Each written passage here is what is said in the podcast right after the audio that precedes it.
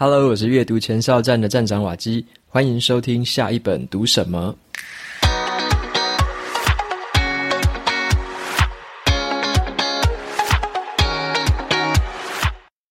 今天要跟大家分享的这本书，它的书名叫做《蛤蟆先生去看心理师》，这是一本心理咨商相关的一本书。那他在谈的是，只要我们的情绪可以真正获得理解，就会有成长的机会。今天的节目会跟大家分享一些我的读后心得，还有一些金句的摘录。那今天的这本书是好多读者跟听众推荐给我，然后呢，也是在赞助者的投票选书里面前三名的一本书。这个投票啊，就是每三个月，阅读前哨站的赞助者就可以在网站上面投票选书，然后呢，票选前三名的就会放在下一季的时候，我会挑出来跟大家分享。那这一本的话，就是还蛮热门的一本书，所以我也读完之后觉得真的很有趣。然后呢，我今天跟大家分享一下，这是一本怎么样的书。首先呢，我先介绍一下这本书的背景。这本书在谈的这个心理学治疗方法，它叫做沟通分析。那这个沟通分析治疗法的创始人呢，他曾经说过一句话，他说：“每个人生下来的时候都是王子，可是却被父母变成了青蛙。心理治疗的目的就是让这只青蛙再变回王子。”所以这本书的主角是一个蛤蟆先生，他原本是有点忧郁、有点自卑、软弱的这个形象，他借由心理咨商师的辅导，重新走上了独立。自信、充满希望的崭新生活。好，那这本书的话，它的作者呢是叫做罗伯·迪保德，他是一个心理学者。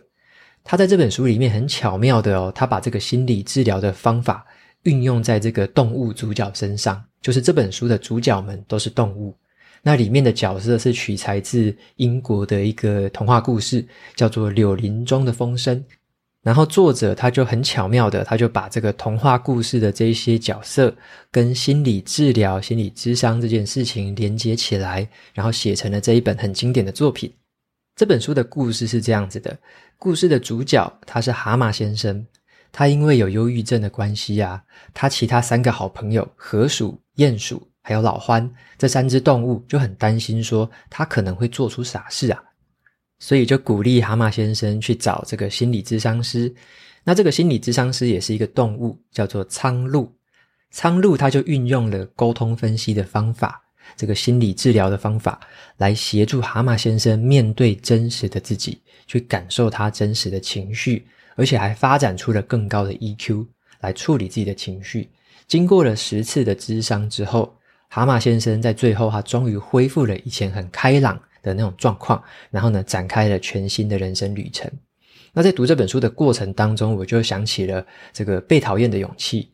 被讨厌的勇气》就是用对话式的写作方式，就是一个老师跟一个学生在对话，这个两个角色之间的对话，然后引起我们的兴趣，让我们一个一个跟着他们的对话看下去。那蛤蟆先生去看心理师，也是很类似的写作手法。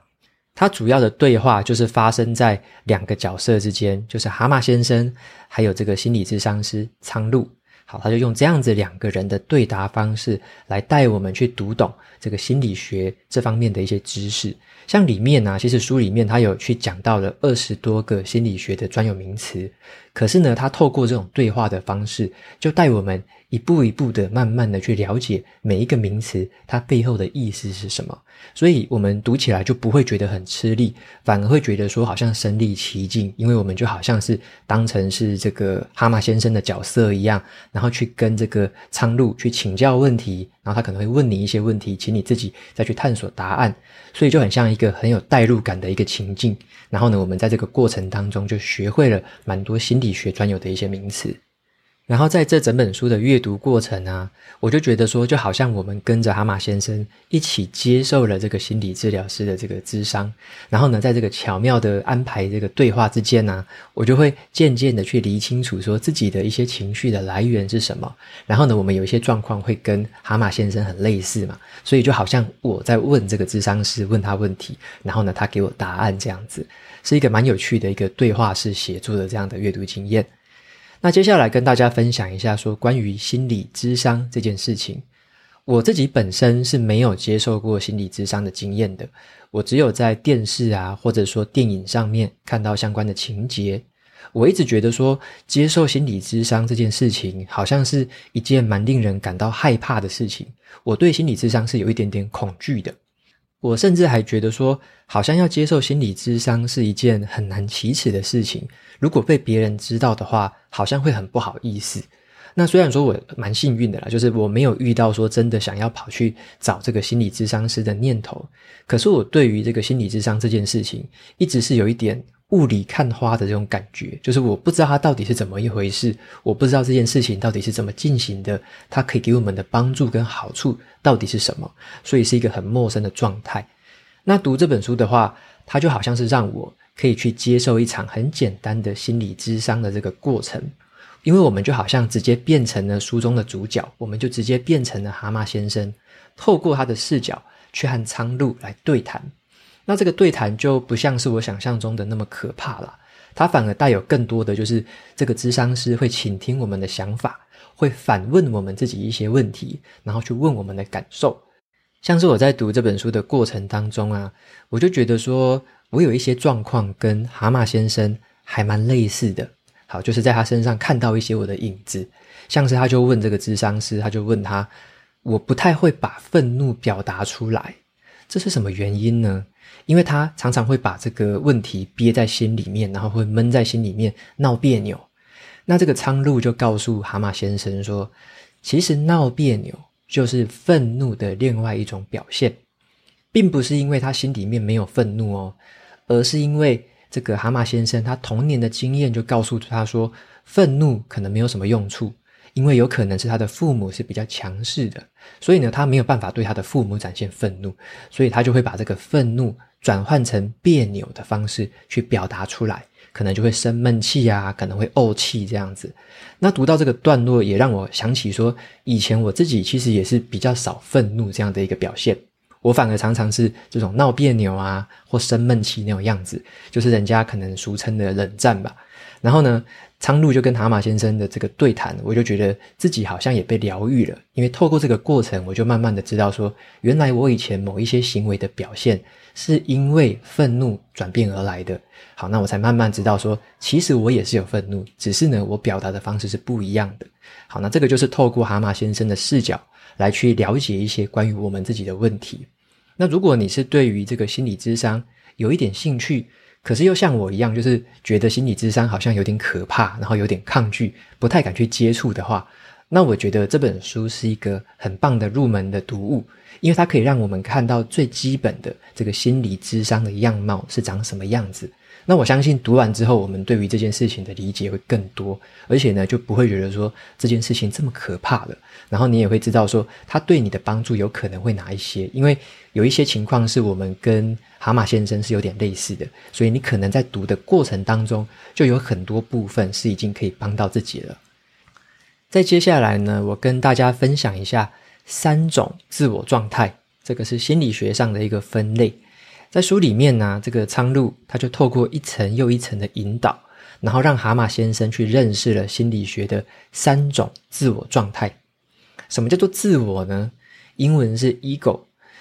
自我的意思就是说，某一个人他存在的模式，就是这个人他存在什么样的状态当中。这个状态有三种，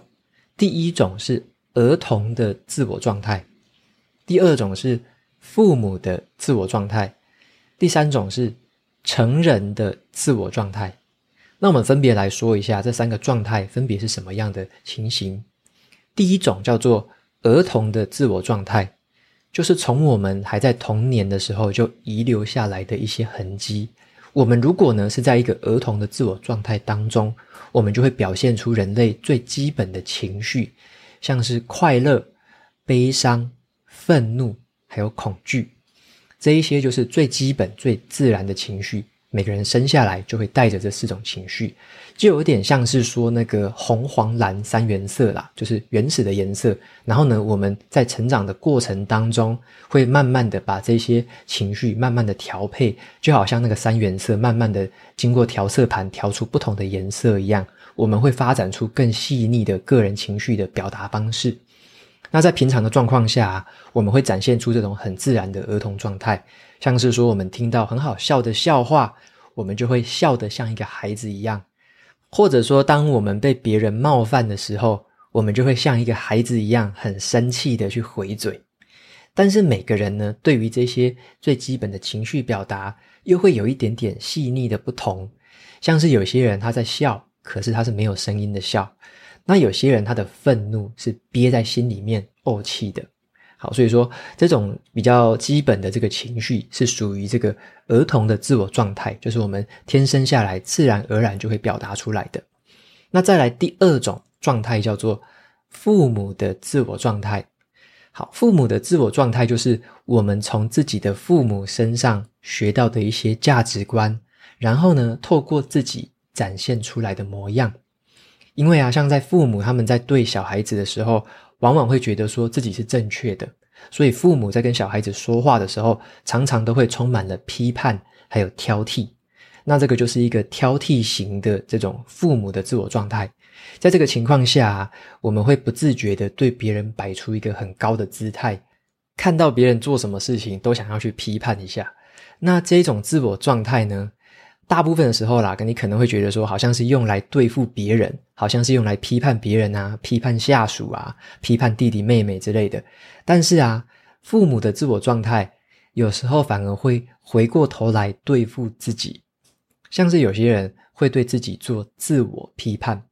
蛤蟆先生他在书里面他就做了很多的自我批判，所以就被这个苍鹭揪出来说，其实呢，你是在用父母的自我状态在做自我批判。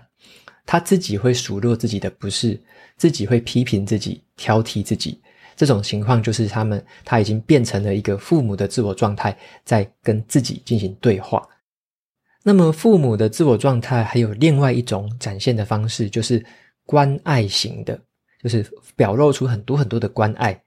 那种情况下，我们可能会说出这种话，就是我这么做其实内心比你更痛，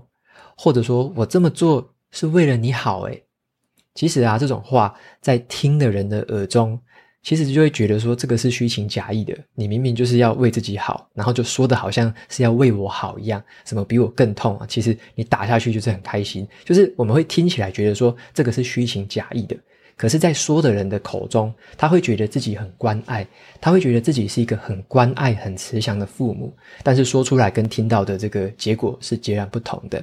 好，所以说以上是两种儿童的跟这个父母的自我状态。那最后一种呢，是叫做成人的自我状态。成人的自我状态就指的是我们可以用理性的、不会情绪化的方式来处理当下发生的真实状况。在这个状态当下，我们可以有计划的去考虑、跟决定，还有行动。我们会表现出很理性而且合理的行为。在这个状态的时候啊。我们所有的知识还有技能都可以派上用场。当我们在成人的自我状态的时候，我们就不会被父母过去的声音给驱使，或者是被童年的感觉给淹没。所以在成人的自我状态是一个会对当下负责任、很理性去处理、有逻辑性的去思考的一个情形。那这种成人的自我状态，它是当一个人真正的成长之后会获得的状态。在这个状态的人，他很独立，他很负责，很理性。书里面有说这样一句话：对于很多数的人而言，成长的本质就是逐渐的减少依赖，最终切断这个依赖的关系，这样才可以成为一个独立自主的个体。但是很少有人能完全达到这点，有些人只能部分达成，而很多人则会依赖一辈子。在这本书里面呢，蛤蟆先生他就是透过这个指引，从原本他是这个忧郁、自卑跟软弱的情形，他是困在儿童还有父母的自我状态里面的，他后来才慢慢的学会了怎么用成人的自我状态来跟自己相处，来跟别人相处。那我觉得这样的一个过程让我很有收获的一点，就是作者他并不是说否认其他两个状态。他提到的是这样子，在一个成功的人生里面，这三种状态都是不可或缺的。我们每个人其实都具备了这三种自我状态的能力。我们也一定会感觉到这其中的情绪。只是关键在于我们呢、自己可以选择要待在那个状态里面多久，我们可以自由的去选择切换状态的能力。一旦我们有这样的认知，我们才会开始明白说，我们可以开始做一点什么。我们会知道自己要对自己负责，我们可以拥有掌控权，我们有力量去改变自己的处境，切换成我们自己想要的状态。所以，认识这三个状态能带来的最大好处，就是体认到说，我们是有力量改变自己的。所以，这边的一个小小的结论就是这样子。我们每个人天生下来啊，在成长的过程当中，基本上都会有儿童的跟父母的自我状态，可是并不是每个人都可以发展到成人的自我状态。就像有些人，他可能会一直在儿童跟父母的自我状态当中，一直持续的切换，然后呢，他没有办法跳脱出这样的一个循环。可是呢，在透过这个心理咨商的过程，他就会告诉我们说，其实有成人的自我状态这样的一个情形，我们可以朝那个方向去了解，甚至让自己可以拥有更多那样状态的一个时间，知道说怎么样去在这三个状态当中去顺利的切换。好，所以说我觉得在这个心理咨商的这个步骤当中，就是引导我们怎么样在这三个状态当中渐渐的去理解，渐渐的认识，然后呢，我们最后对于这三个状态有最基本的一个掌握能力。好的，那在最后呢，我就来总结一下了。我认为这个蛤蟆先生去看心理师，它是一本很值得空出时间慢慢品尝的一本书。只有当我们真正的去进入这个蛤蟆先生他的视角的时候，我们看到的每一句这个对话，它才会有更深刻的含义。因为那有一些话是代表了我们想问的，也代表咨这个智商师他怎么回答我们的，我们可能会有更有那个代入感。那我也觉得说，蛤蟆先生的身上其实有我们每个人的影子啦，我们都可能在他的身上找到跟我们有高度相似的部分。那最后的话，我就摘录书中几个很棒的金句来分享给大家，作为一个总结。好，总共有四个金句。第一个金句是这样子：智商师使用“合作”这两个字，代表接下来不管发生什么事情，蛤蟆都要积极的参与。所有这些要求都和他原本的心态差太远了。蛤蟆原本以为只要等着某个人来告诉他怎么做就好了，这些想法让人不安，但同时又让人兴奋。也许他真的能够靠自己摸索出摆脱痛苦的办法来。我自己的心得是这样，我就有发现说，这本书要告诉我们，这个心理智商它不是一个速效药，那心理智商是也不是神医啦，没有办法说马上就对症下药，直接把你治好。真正能带我们去摆脱痛苦跟郁闷的人。其实是我们自己。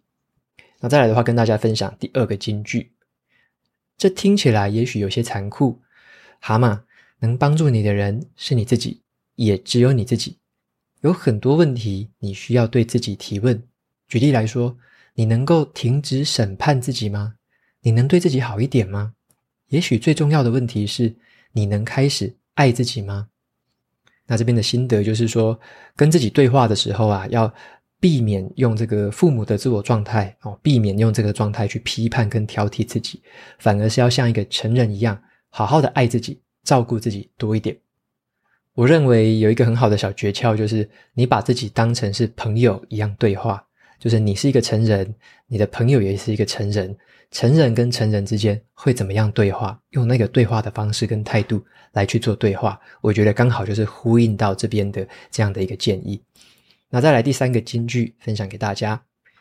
我相信你一定不喜欢，但如果你要增进对自己的了解，你就要跟自己的情绪做连结，并且理解这些情绪。如果你否认他们，无论是无视或是压抑的方式，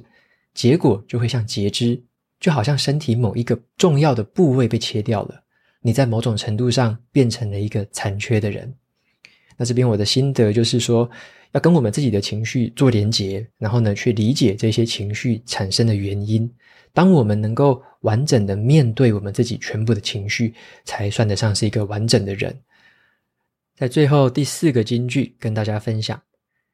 独立代表你以自己为荣，接受你全部的能力，还有与众不同的特质，且随时护卫新发现的自主权，就像一个国家摆脱殖民历史的独立。这当然没有什么不好，共生则是体现了成熟与自我接纳，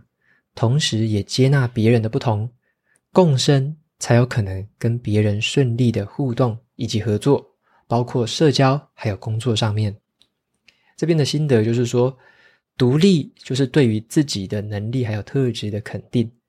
共生就是对别人的特质还有能力的肯定，两者本来就是缺一不可的，所以我们。对于自己，对于别人，其实就是要有成人的这样的一个自我态度嘛。然后呢，无论你对自己、对别人都一样，把对方、把自己都当一个成人一样来对待。以上就是这本书的分享，有兴趣的朋友千万不要错过这本书喽。好，那最后的话，一样来念一下 Apple Podcast 上面的五星评论。第一位听众是叫做 Teach 零二九，他说很感谢分享优质的节目。OK，谢谢简单扼要的五星分享，谢谢你。那再来第二位听众叫做 Z Flower 六零，他说值得推荐，无意间发现之后就成了运动时睡前必听的频道，也推荐给朋友与孩子一起听，满满的正能量。OK，谢谢 Z Flower 六零的这个留言，然后也很开心频道成为了你新的陪伴。好，那再来第三个听众叫做刚开始做阿嬷。他说：“天山雪莲，在关起门来的七天里，最大的收获就是听您说书。对于心灵低落的我，真的比天山雪莲更好。谢谢您，哇，真的蛮酷的。谢谢这个刚开始做阿嬷的这个听众。关起来七天是要做闭关吗？还是要做什么样的禅修？还是什么样的活动？还蛮特别的。怎么样关起来七天？好，那也很开心，就是你在这当中，然后有听说书。”然后也很谢谢你的这个留言跟支持。再来最后一位听众是来自香港的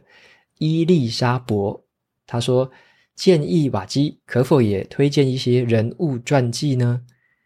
？OK，谢谢伊丽莎伯的留言还有建议。关于人物传记啊，我自己是有一些些的库藏啊，就是我自己有少数的人物传记是等着我读的，可是数量的话，的确是比较少一点。因为我读人物传记，我会挑的是一些比较特别的人，或者说我自己对他们的背景很感兴趣的。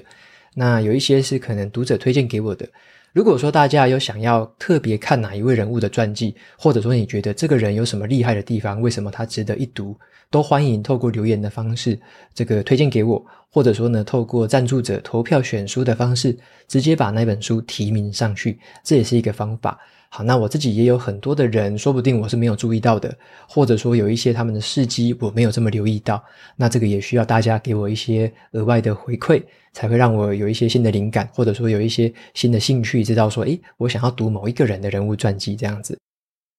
OK，那今天的节目到这边就进入了尾声。如果你喜欢今天的内容，欢迎订阅下一本读什么，然后在 Apple Podcast 上面留下五星评论，推荐给其他的听众。你也可以用行动支持我。一次性的或每个月的赞助九十九元，帮助这个频道持续运作。如果你对于频道有任何的想法或想要问我的问题，欢迎在节目资讯栏里面的传送门连结找到留言给我的方式。我每周呢也会在阅读前哨站的部落格分享读书心得。喜欢读文字版本的朋友可以去订阅我的免费电子报。好的，下一本读什么？我们下次见喽，拜拜。